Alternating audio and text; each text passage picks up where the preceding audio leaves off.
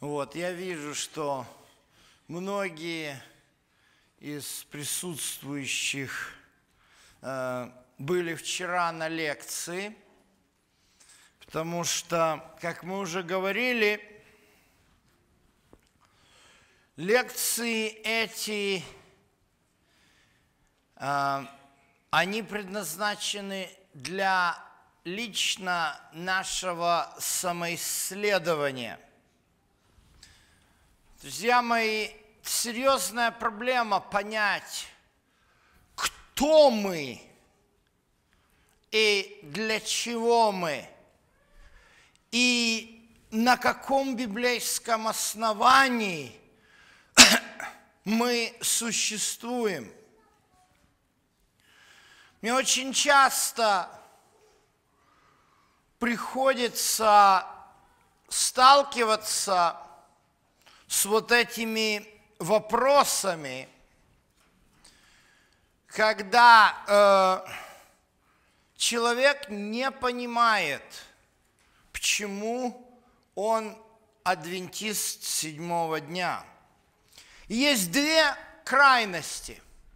Первая крайность – это когда именно адвентист седьмого дня является исключительно, мы об этом вчера говорили, таким вот корпоративным символом, да, то есть как название корпорации. И оно, вот это является сегодня одним из самых серьезных препятствий для распространения вечного Евангелия.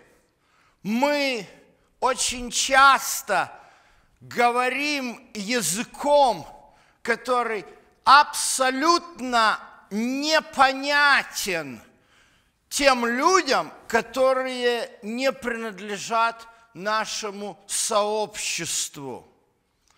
Мы говорим языком штампов. Я говорил вчера о том, что мне понадобилось три, четыре даже года – для того, чтобы в конце концов понять и вникнуть, а что же стоит за этой странной фразой трехангельская весть. Понимаете? А что это такое? Где это слово находится в Библии? Кому оно понятно? То же самое здесь. Для многих людей абсолютно непонятно – что стоит за фразой, абсолютно непонятно. И еще где-то, когда-то на английском оно понятно, то на русском эта фраза абсолютно непонятна. Вот почему мы говорили вчера о той миссии, которую Бог дал Ладикийской церкви – Бог назвал церковь свою Ладикией не для того, чтобы устраивать внутреннее самобичевание, а для того, чтобы мы понимали, что Ладикия – это народ суда, и что наша задача – это прежде всего не давить на наших богослужениях на совесть, а идти и говорить весть вечного Евангелия, которая заключается в словах. «Убойтесь Бога, воздайте славу Его, ибо наступил час суда Его, и поклонитесь сотворившему небо, землю – и источники вод. Вопрос возникает следующим. А почему и к чему вот это Евангелие в книге Откровения относится? Да, вчера я сказал, что вечное Евангелие – которая произносится, которая записана прежде всего э, в книге Откровения, 14 глава, с 6 по 12 стихи, оно как бы имеет действительно трехчастную структуру.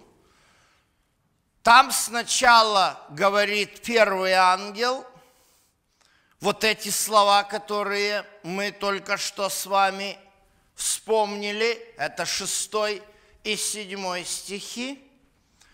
Там есть второй ангел, говорящий «Пал, пал Вавилон». И там есть третий ангел, который говорит э, кто поклоняется зверю и образу его.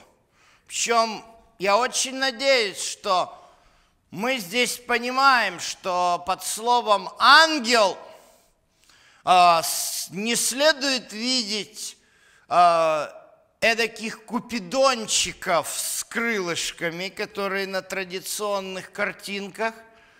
А ангел как на греческом языке ангелос, так и на еврейском языке слово малах означает вестник. Это определенная весть, которая несется по этому миру, Евангелие, содержание которого отличается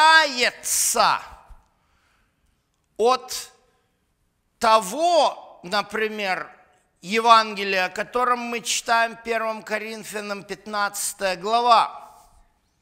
Там мы читаем, что Евангелие – это весть о том, что Иисус умер и воскрес.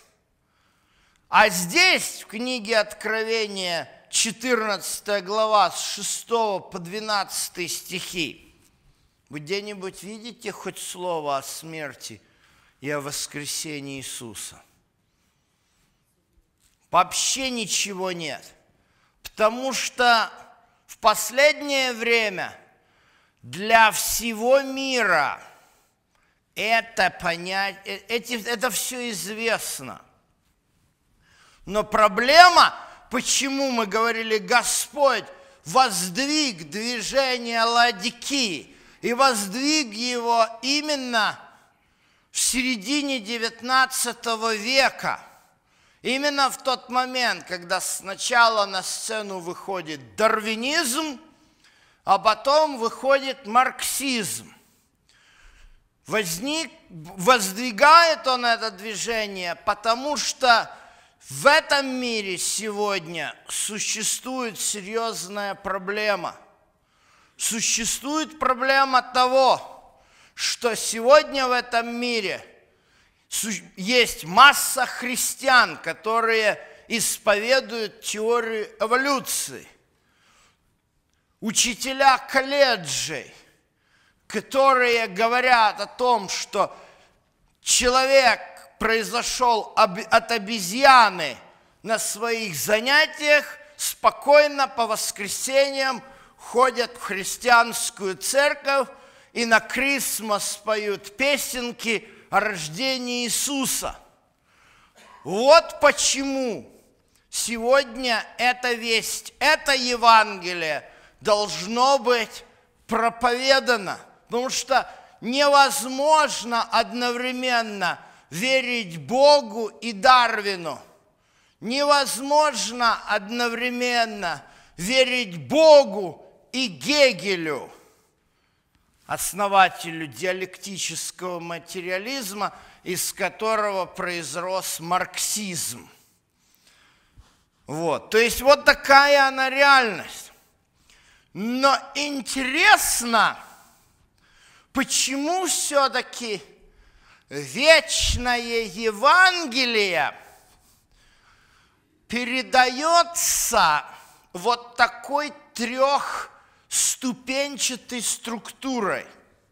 Да? Первый ангел, второй ангел, третий ангел. К чему? Э, мы, мы знаем стихи. Да?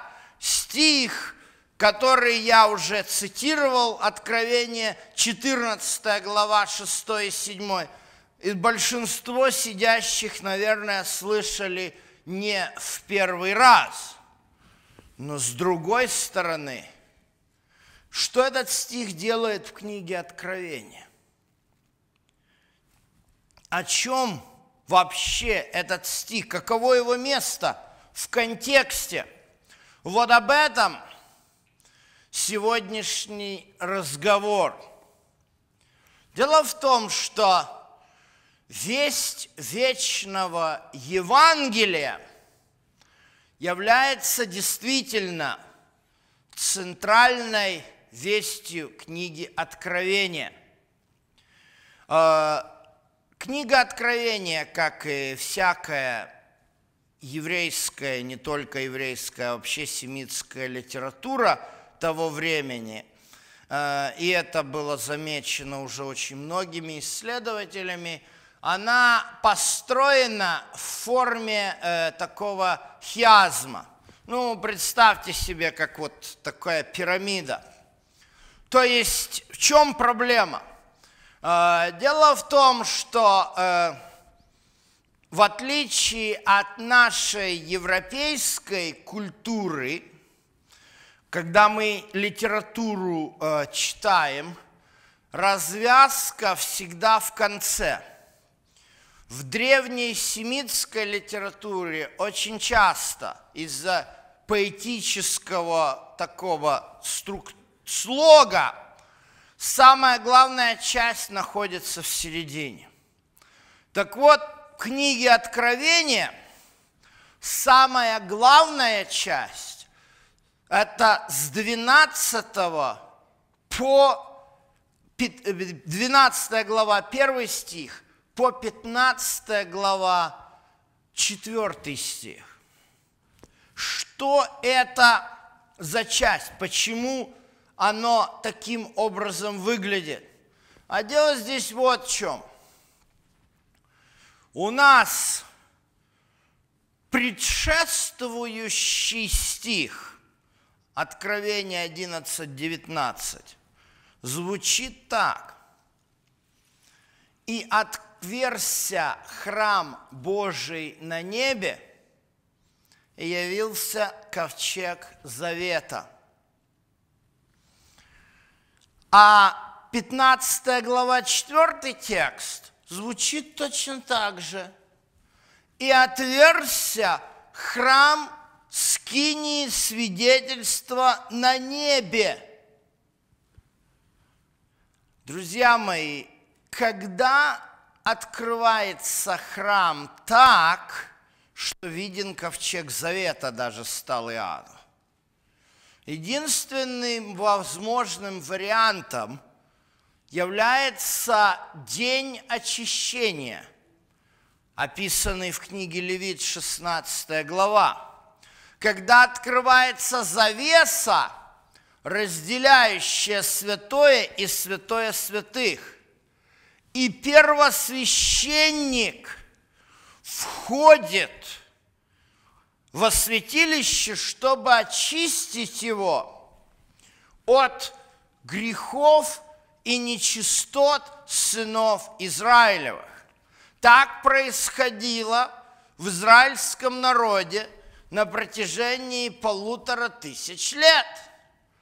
Однако здесь у нас написано, что открывается храм какой? Небесный. То есть происходит день очищения, вернее, ключевая фаза дня очищения происходит на небе. Кто происходит первосвящение? Книга Левит и книга Даниила говорят нам о том, что процесс очищения народа от греха – всегда сопровождается процессом судебного исследования. То есть э, сейчас не место и не время в этом семинаре исследовать эти моменты, но вопрос очищения всегда это вопрос. То есть если мы переходим на духовный уровень, то есть если мы уходим от чисто ритуальных символов – и задаем себе вопрос, А что такое очищение от грехов в моей жизни? Это процесс исследования себя, вникания в себя. То есть вот это суд, суди меня, Боже, дабы показать мне мои проблемы. Не для того, чтобы там наказать, отправить, а покажи мне мои проблемы, чтобы я знал, от чего очищаться.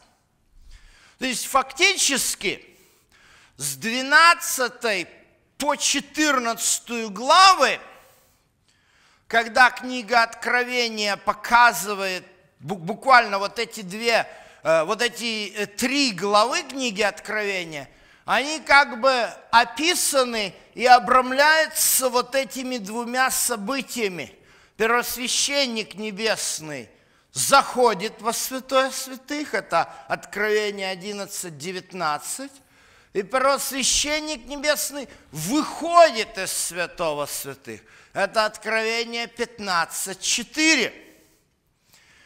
И вот как раз то, что в этих главах описано, показывает нам историю Вселенной – и эта история начинается 12 главой, где показан красный семиголовый дракон, показана жена и показан младенец. И дальше рассказывается о том, Откровение 12.7, что на небе произошла война между кем и кем. Кто воюет?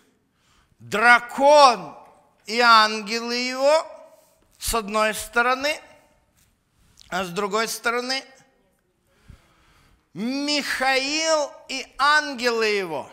Это 12 глава. Да, то есть 12 глава посвящена тому, древний змей сатана, воюет с Михаилом. Кто такой Михаил? Князь всех народов – это кто? Естественно, на основании, если мы сравним Даниил, 12 глава, 1 и 2 текст, и Евангелие от Иоанна, 5 глава, 28-29 текст, у нас сомнений не возникнет, что Михаил это не ангел, что Михаил это Иисус. Вот. Но также и, и дракон преследует кого? Жену. А кто такая жена? Я надеюсь, что вы уже научены – что жена – это Божий народ. Что если мы говорим, что жена – это церковь, сразу подразумевается христианская церковь, сразу возникает вопрос, а кого она рождает? Понимаете? И тут, поэтому, то есть, надо шире смотреть. то есть, это народ Божий. Народ Божий, народ Завета. То есть, мы это неоднократно подчеркивали. То есть, и фактически вот у нас 12 глава, это война, этот дракон преследует, сначала он, э, его идея пожрать младенца проваливается, а потом э, он, это, он э, преследует жену, то есть народ Божий. Что у нас дальше? – у нас дальше идет 13 глава. Что у нас в 13 главе описано?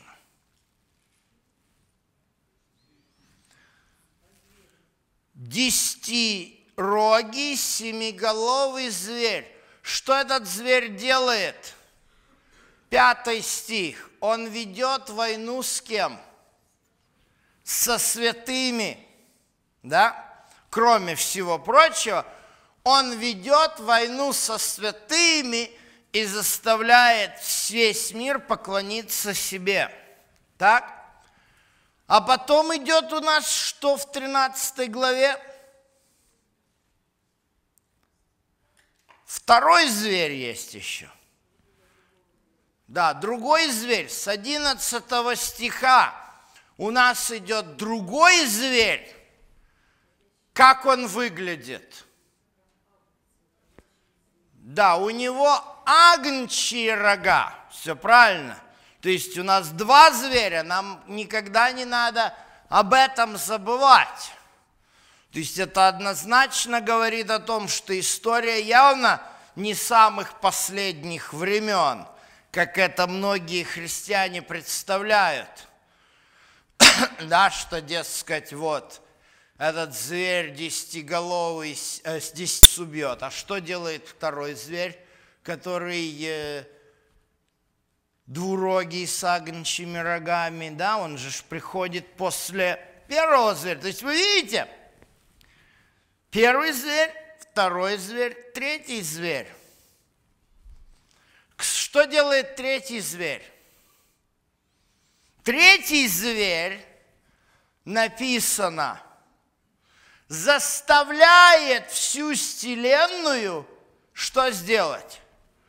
Образ второго зверя. И что он еще делает? Навязывает всей Вселенной начертание зверя. Видите, какая ситуация происходит интересная. Теперь посмотрите. Третий зверь, то есть три атаки. Знаете, кто знаком с историей Великой Отечественной войны – тот, наверное, сразу вспоминает план Барбаросса. Да, такой трезубец. Группа армий «Центр», группа армий «Юг» группа армий «Север». Но, наверное, тот же, кто помнит историю Великой Отечественной войны, знает, что победа Советского Союза над Германией – была достигнута в трех ключевых сражениях. Группу армий «Центр» победили под Москвой, группу армий «Юг» победили под Сталинградом, ну и третий удар был Курск. Да, это три ключевых битвы, которые обеспечили победу Советского Союза над гитлеровской Германией. А здесь я вижу то же самое, смотрите – у нас идет красный дракон. Следующая волна атаки – десятирогий зверь. Следующая волна атаки – со зверь с агнчими рогами. А что у нас в 14 главе? А в 14 главе у нас это а, вечное Евангелие.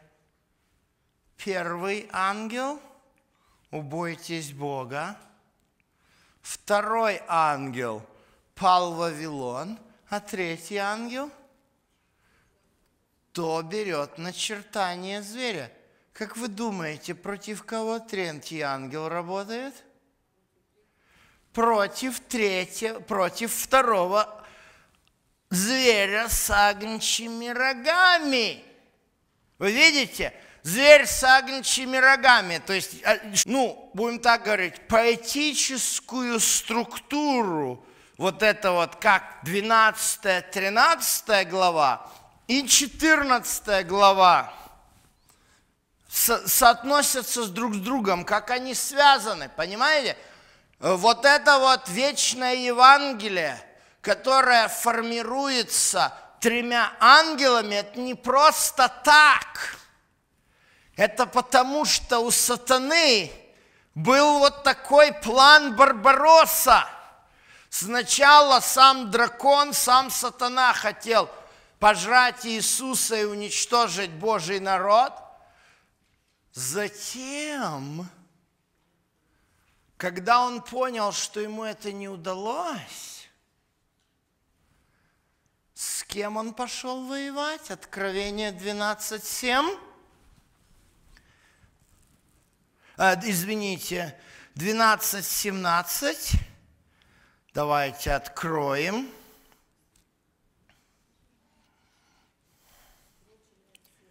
О, и рассверепел дракон на жену, и пошел вступить в брань с прочими от семени ее. То есть, когда дракон понял, что его план быстрого, в кавычках, захвата Москвы не удался, он пошел обходным маневром. Он пошел воевать с прочими, с остатком от семени жены. И кого он выпускает для этого? Первого зверя. Понимаете? Каждый ангел – это Божья контратака на сатанинскую атаку. Против дракона – убойтесь Бога.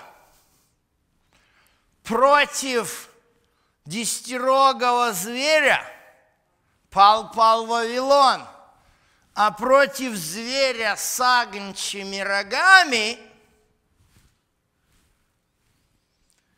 кто поклоняется зверю и образу его и берет начертание его. Понимаете?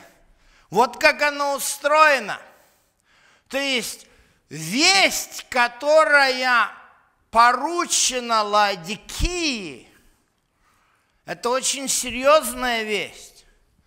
Ладикия – это не мальчик для битья, да, чтобы тут сидеть между собойчиком и рассказывать, какие мы холодные, не холодные, горячие, не горячие.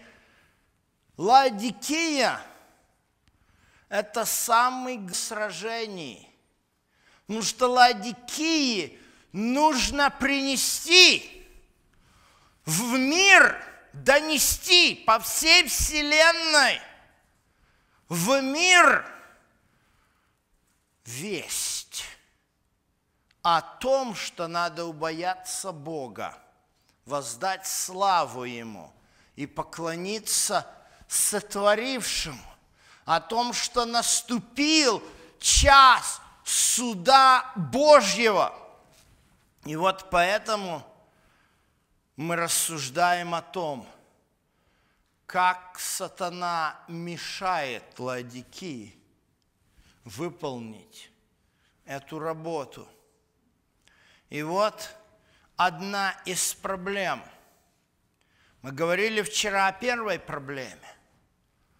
Потому мы говорили о том, что наше непонимание, кто мы, является первой проблемой. Понимаете, если мы говорим, о, мы церковь, адвентистов седьмого дня. Это хорошее название. Но только это исключительно историческое и корпоративное понятие. Почему корпоративное? Я здесь говорю в этом смысле не в отрицательном. Некоторые, я знаю, сейчас ходят там по интернету – такую полную ерунду пишут. Пишут о чем? Вот, оказывается, адвентистская церковь – это корпорация. Конечно. Адвентистская церковь – это корпорация, это не частная лавочка. Правильно? Это мы не являемся частной лавочкой – мы организованы. Стоял серьезный вопрос, как нести эту весть, которая поручена церкви Ладикийской. Как нести эту весть миру? Почему? Дело в том, что в 18-19 веке, будем так говорить, когда исторически, мы вчера говорили о периоде Филадельфии, хороший период, как говорится, Филадельфия сбросила, наконец, с себя оковы вот этой вот церковь государства – но что произошло? Понимаете? Филадельфия пошла немножко в противоположном направлении. Это было неплохо. Сейчас объясню почему. Смотрите. Еще с времен Пергама начал формироваться союз церкви государства. Фиатира – это однозначно симбиоз между священной Римской империей и католической религией. Да, то есть Фиатира э, это был, как говорится, апофеоз, вот это вот э, средневековая инквизиция, вот эти э, сжигания еретиков, вот эти другие действия, которые происходили – они не могли происходить на идеологическом фронте без помощи государственно-полицейской машины. Хорошо, началась реформация. Реформация началась на идеологическом уровне, но и на политическом тоже. Что такое, вот если даже читаем известную историю – протест, называя князей. Это был сейм, потому что священная Римская империя это не было абсолютное государство, то есть император был выбранная должность, и все вопросы решались коллегиально разными королями, князьями, вся Европа, за исключением Франции, Англии, Польши, представляла собой раздробленные государства, объединенные в Габс, Габсбургскую империю. То есть, естественно, Габсбурги, у них была Австрия, у них была Испания, все заморские владения Испании Португалии, это вся Латинская Америка, то есть весь мир. Но там были более маленькие игроки – там Саксония, Пруссия, все эти маленькие королевства. Пруссия я слишком зашел по истории далеко. Это тогда вот был Тевтонский орден, он постепенно преобразовался в королевство Пруссии. Вот как раз типичный пример. Католический Тевтонский орден – отказываясь, то есть часть его территории это Берлин, вот Кёнигсберг, нынешний Калининград, когда они отказались от э, католицизма, они превратились в королевство Пруссия. Понимаете? То есть католическое союз церкви государства был заменен – протестантским союзом церкви государства. Это период Сардиса. То есть Пруссия это была англиканская государство, там была государственная религия. Филадельфия уничтожает это. Что происходит? Начинается конгрегационализм. Каждая церковь сама по себе. То есть да, вот, ну, сегодня, допустим, та же возьмем баптисты, да, это, типи, это, эта конфессия достигла своего расцвета в эпоху Филадельфии, много хорошего сделала. Но что из себя представляют баптисты? Баптисты это вот церковь тут, а вот церковь там. Они между собой никак не связаны. Когда размышляли основатели церкви адвентистов, почему как таковая церковь адвентистов была основана. Она была основана, потому что люди подумали, окей, мы видим поручение проповедовать Евангелие всему миру, а как мы это будем делать? Как мы это будем делать, если мы отдельная, каждая церковь сама по себе? Мы не можем. Мы должны объединиться для того, чтобы быть единой движущей силой. Поэтому была организована церковь адвентистов седьмого дня, как единая церковная организация, имеющая общую стратегию и общее направление для распространения вечного Евангелия по всему миру. Понимаете? Поэтому те, которые сегодня на интернете вот это распространяют, какой ужас, отступление, церковь адвентистов, это корпорация – они говорят полнейшую ерунду. Я называю вот эти вот посты на Фейсбуке откровенно, знаете, другими словами я не могу использовать. Лохотрон. Знаете почему? Что это манипуляция. Потому что эти люди, которые запускают эти идеи, они питаются нашим невежеством. Друзья мои, благодаря тому, что мы корпорация, у нас сегодня есть школы, больницы, детские лагеря, масса-масса вещей. Почему церковь должна быть корпорацией? Я вот был в прошлом году, посетил э, в Орегонской конференции лагерь детский. Я выяснил, что в этом лагере ежегодно отдыхает несколько тысяч ребят. И там, там Бога, дети принимают Иисуса, дети заключают завет с Господом там. То есть я посмотрел, как этот лагерь э, работает. Понимаете, это не просто там две-три палатки, и что-то там происходит. Я говорил с менеджером этого лагеря. Организация просто на высшем уровне. Понимаете, этот лагерь не является чьей-то частной, понимаете, собственностью.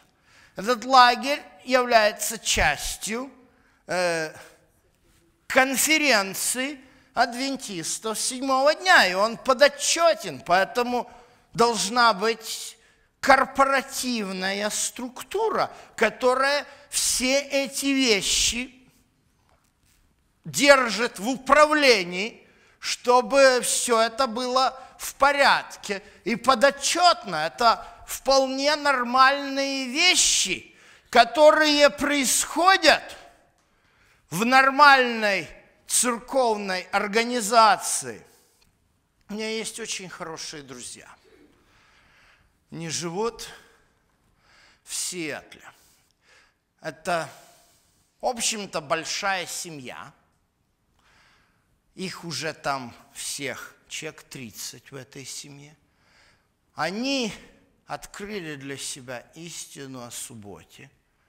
И многие другие истины они для себя открыли. Но они сказали, вот мы себе существуем – так вот мы видим, то есть я вот с ними исследую Библию, они знают, кто я такой, что я адвентист, они очень хорошо принимают, они часто приходят на богослужение, вот когда я прихожу в семинары, там Обурне, там в Белвию, вот. Но долгое время они существовали сами по себе – я постоянно им говорил, у вас все есть, у вас только нет одного. Вы в таком виде не в состоянии нести вечное Евангелие. Вы не в состоянии, вы не, у вас нет для этого ни сил, ни времени, ни ресурсов. Поэтому вы должны присоединиться, если вы верите вот э, к. Понимаете? То есть, но почему я вот эти вещи вам говорю? Друзья мои, я им говорю вам, чтобы вы видели, что есть первично, а что есть вторично. Друзья мои, это вопрос содержания и формы. Форма-то ведь вторична – содержание находится в Библии. По содержанию мы Ладикия. Но нам для того, чтобы это содержание работало, нужна форма. И поэтому исторически мы приобрели форму в виде организации – церкви адвентистов седьмого дня. Но проблема, знаете, в чем? Проблема всегда возникает в том, когда мы меняем местами. И у нас форма идет первично.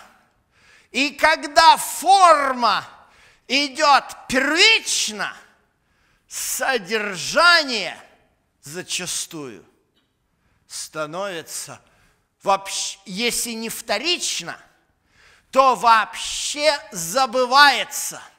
И поэтому, показывая первично наше корпоративное название Церковь Адвентистов седьмого дня, мы часто становимся заложниками формы и уже вообще не понимаем – что такое содержание и ради чего мы здесь находимся. И кто мы есть. И тогда у нас начинает развиваться дух самодовольства и высокомерия.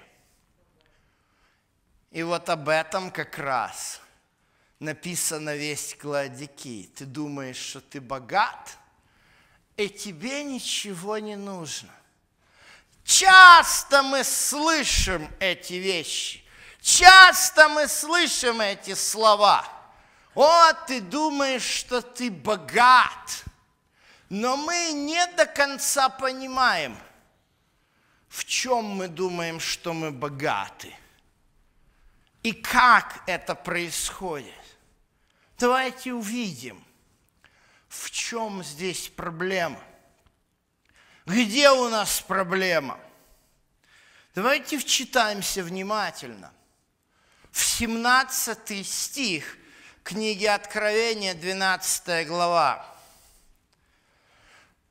«И рассверепел дракон на жену, и пошел в брань, ступить бранью с прочими от семени ее, сохраняющими заповеди Божьи, имеющими свидетельство Иисуса. Хорошо. Вот здесь у нас сейчас нам за того остатка, который особо ненавидит сатану.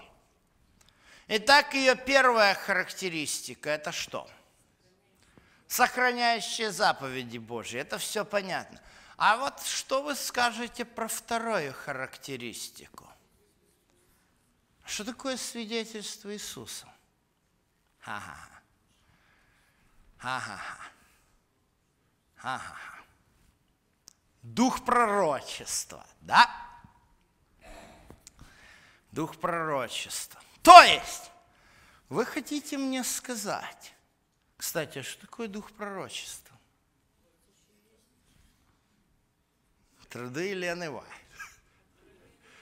Ага, ага.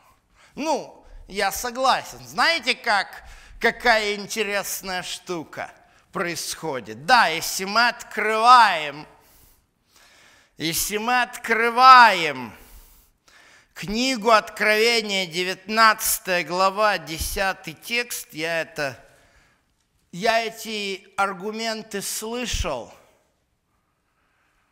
с 92 года, как начал переводить евангелистов на евангельских программах, я эти аргументы слышал. Вот он – я прочитаю, я пал к ногам его, чтобы поклониться. Он сказал мне, смотри, не делай всего, я сослужитель тебе и братьям твоим, имеющим свидетельство Иисуса. Все понятно. Богу поклонись, ибо свидетельство Иисуса – это дух пророчества. И что мы сразу говорим? Дух пророчества – это Елена Уайт. То есть, Остаток церкви – это, если мы так рассуждаем, вера соблюдения заповедей Божьих и вера в Елену Уайт. Но если мы идем по такой логике, остаток церкви – это свидетельство, это вера в заповеди Божьи вера в Елену Уайт. Знаете, это серьезная проблема, друзья мои. Это серьезнейшая проблема. В Спокене, штат Вашингтон, есть огромная баптистская церковь. Лет семь назад я проводил в Спокене семинар по книге Даниила. Туда пришли много верующих, баптистов тоже. И после этого этот семинар был еще прокручен по городскому, ну там, общественные телеканалы, наши братья вот благодаря усилиям Владимира Нестерука и его часы, они показывают, и народ смотрит. Естественно, руководство этой церкви было весьма обеспокоено тем, что паство смотрит эти каналы. Ну и пастор решил сказать проповедь против адвентистов. Вообще, некоторые из них очень любят такие вещи, даже книгу написал. Почему я не адвентист седьмого дня, понятно? То есть у меня иногда такое впечатление возникает, что в среде некоторых церквей, особенно евангельских христиан-баптистов, они особое внимание уделяют тому, чтобы баптисты не шли в адвентизм. Вот, это о чем-то говорит. Но не будем об этом. Будем о сути речи. По сути речи, этот пастор, не буду называть его имя, его речи на ютюбе прошла везде, сказал, слушайте, братья Болотникова, слушайте, он вам про Библию рассказывает. Мы верим в Библию, только к адвентистам не ходите, потому что как только вы придете и станете адвентистами, вас сразу же заставят вместо того, чтобы изучать Библию, читать Елену Уайт. Правду говорит. Вы видите? Вы видите, какая проблема? Я скажу более прямые факты. Вот. Откуда это идет? Я вам скажу, это большая беда. У меня в Ванкувере есть много хороших друзей с разных церквей, что мы проводим по радио регулярно передачу, называется «Вопрос к богослову».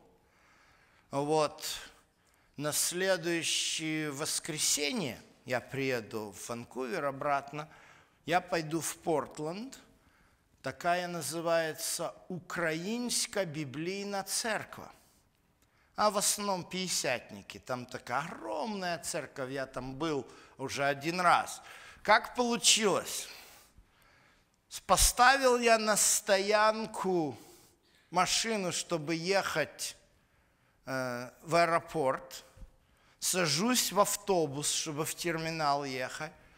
Водитель автобуса останавливает автобус, подбегает ко мне и жмет мне руку, говорит, здравствуй, богослов. Я тебя слышал, я хочу, чтобы ты в нашу церковь пришел. Ну и вот они меня приглашают уже второй раз. Вы тоже организовали филиал Портландовской церкви «Живое слово». И тоже туда приходят многие гости, которые слышат нас по радио. И вот эта семья баптистов приходит, и вот они мне задают вопрос. Скажи, пожалуйста, вот все мы понимаем у тебя. Вот у нас, говорит, Елена Уайт. Мы не до конца понимаем, что у вас происходит. Об этом мы будем говорить на второй части богослужения. Но расскажу лишь то, что он мне рассказал. Говорит, я твои передачи слушаю, Порощука слушаю – а тут смотрю, адвентисты поставили какие-то передачи, и там читают по радио прямо Елену Уайт. Я удивился. Звоню Порощуку. Ну, я знаю, что у нас есть аудиокниги Елены Уайт. Да? У нас есть аудиокниги Елены Уайт. Это факт. Но, чтоб так на радио, кто мог это, ну, я что всех знаю русских-то там. Звоню Порощуку, говорю, кто это вдруг вздум поставил? Начали исследовать. Не наши, не мы, а кто? Позвонили, кто на радио, кто это крутит. Он мне говорит – написано «Церковь адвентистов седьмого дня». Упс, кто? А там потом копнули, а там дальше приписочка. Верный остаток. Вы знаете, кто это? Знаете. Вы понимаете, в чем проблема? И вот вы видите, что происходит. Вот она проблема. Вот чья это теология. Читать. Я вам позже на второй части еще больше мы будем говорить, кто Елена Вайт есть, а кто Елена Вайт нет. Но сейчас я хочу, чтобы мы посмотрели в Библию, потому что вот эта вот идея, что означают эти слова? Свидетель, э, соблюдающие заповеди Божьи и имеющие свидетельство Христа. Друзья мои, если мы говорим, что свидетельство ведь с Христа – это дух пророчества, обращаемся – в корпоративный междусобойчик. Понимаете? Подобный тому, что существует, например, в церквах, в церкви святых последнего времени. Понимаете? Что такое свидетельство Иисуса? Вы знаете, эта фраза встречается – несколько раз в книге Откровения. И для того, чтобы показать значение этой фразы, я хочу, чтобы вы увидели Откровение 1.9. Откровение 1.9. Я Иоанн, Какой Иоанн, знаете?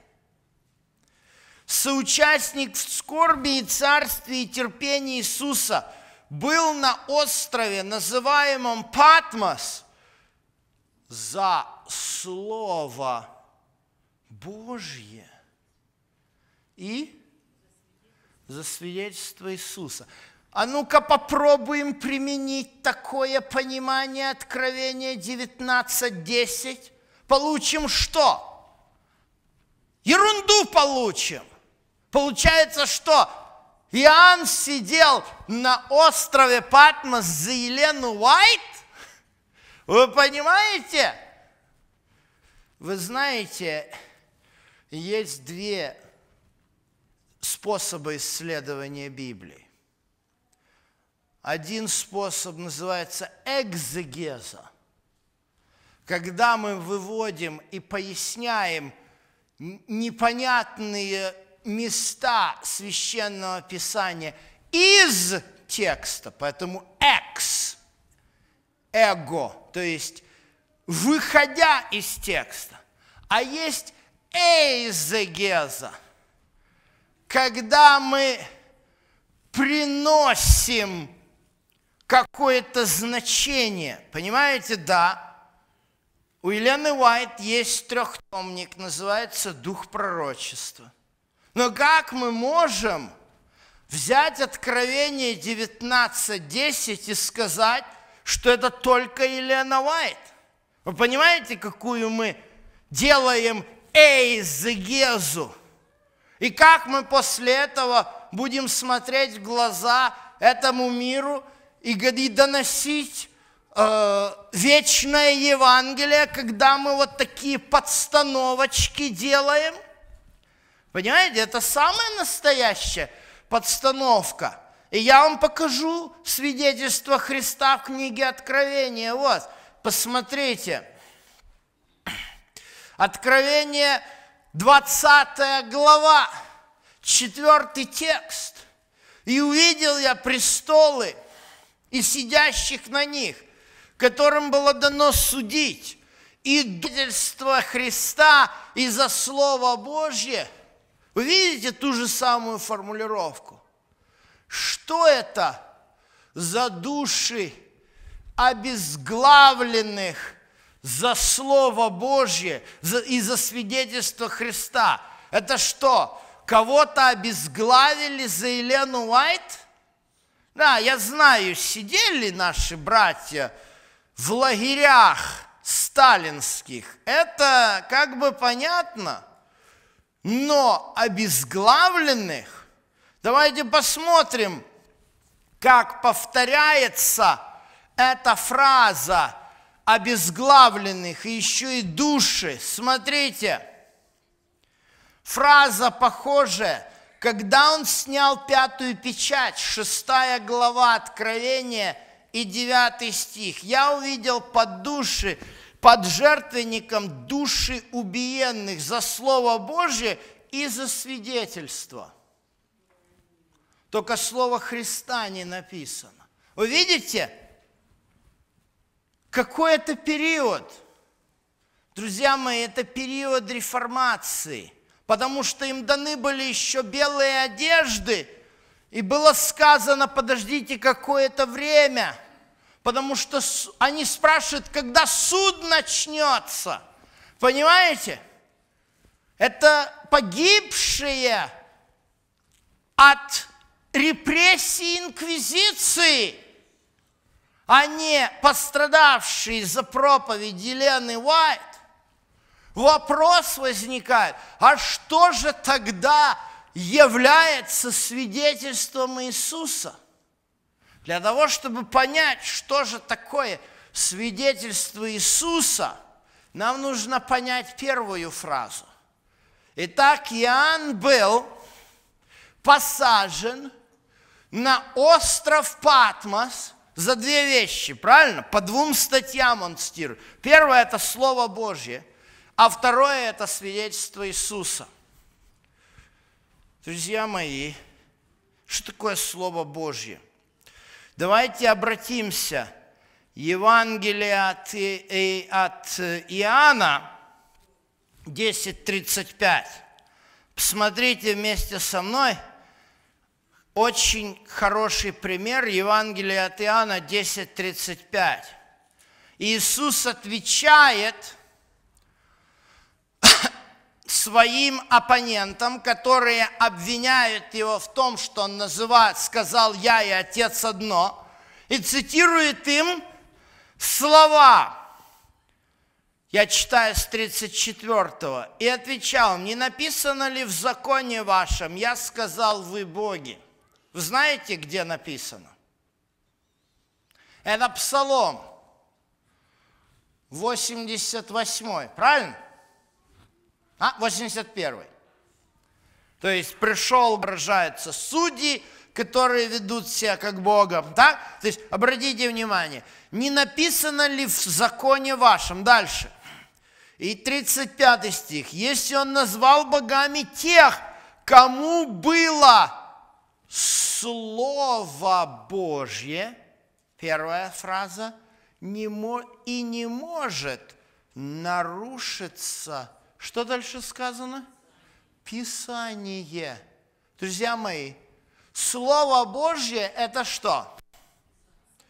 Писание. А что такое? Писание, друзья мои? В контексте Евангелия. Обратите внимание, известный текст Евангелия Иоанна 5.39. Исследуйте что? Писание. К кому обращается Иисус? К фарисеям. Какие писания они знают? Тора, пророки и псалмы. Это ветхий.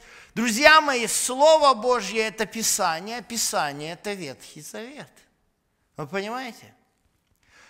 Вот так называется Ветхий Завет. А как называется вот Евангелие, послания апостольские? Как это называется? Друзья мои, свидетельство Иисуса – вот что это такое. Свидетельство Иисуса. Какого... Вы понимаете, почему Иоанн был послан, сослан за свидетельство Иисуса? Что он написал уже к тому времени? Евангелие писал, послание писал. Так вот, оказывается, друзья мои, Откровение 11.19 не отправляет нас никаким трудам вайт, и только к трудам вайт.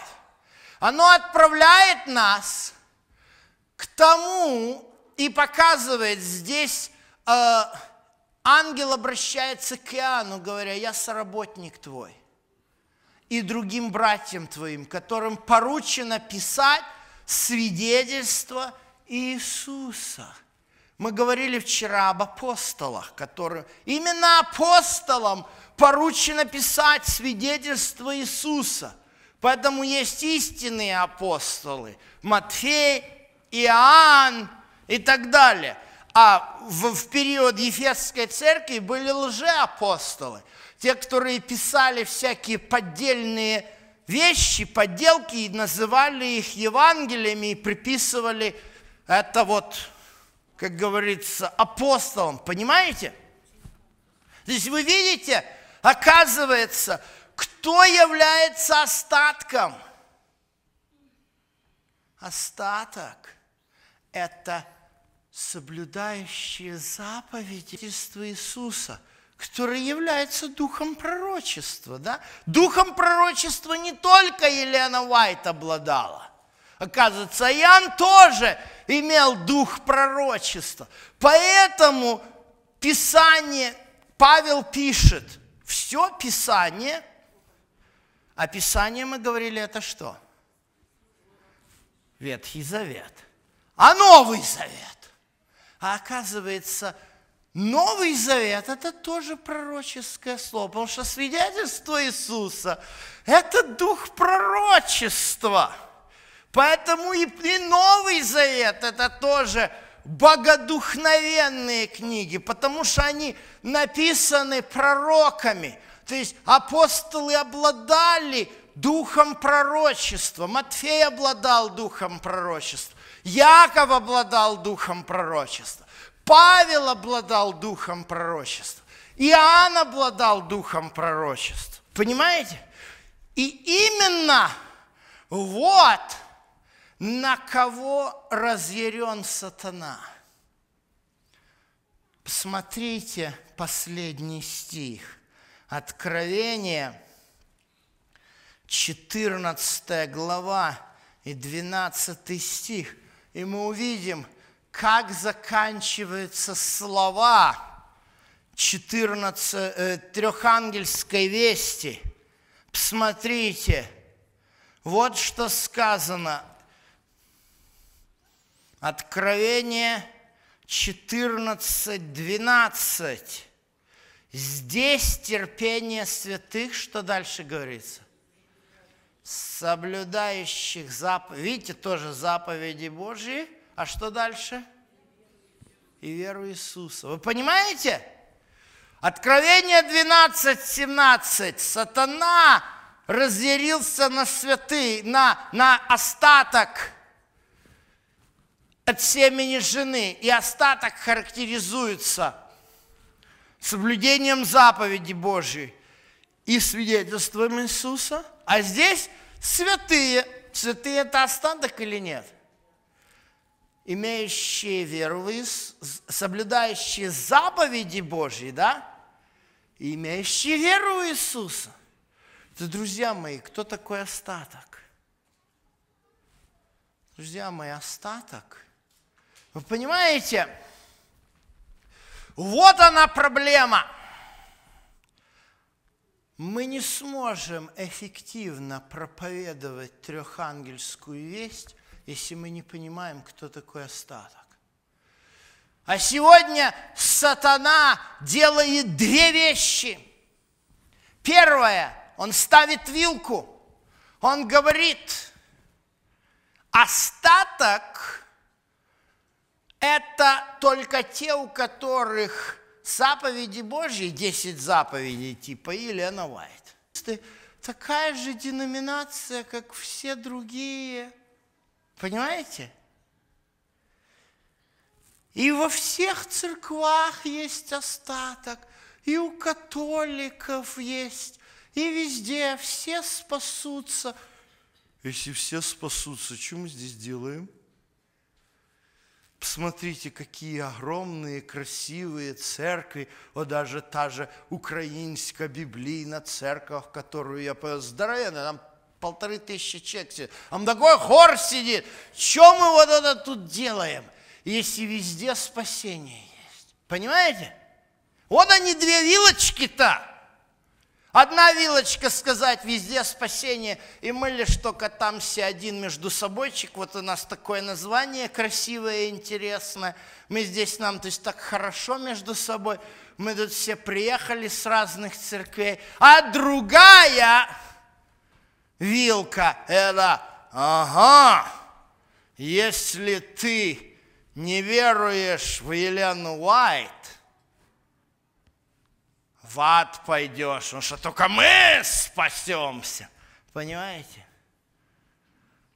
А Бог-то показывает очень четко, что остаток – это не те, которые говорят, что мы одни из многих, и не те, которые кичатся, что у нас тут особое обладание каким-то таким интересным понятием, которое никому до конца не понятно, да, что такое, как это вдруг появилось, дух пророчества тут, что это такое, и мы его цитируем направо и налево.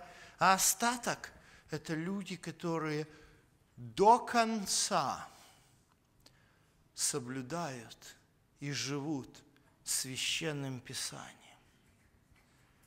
Вот что такое остаток. Хотим ли мы принадлежать к такому остатку?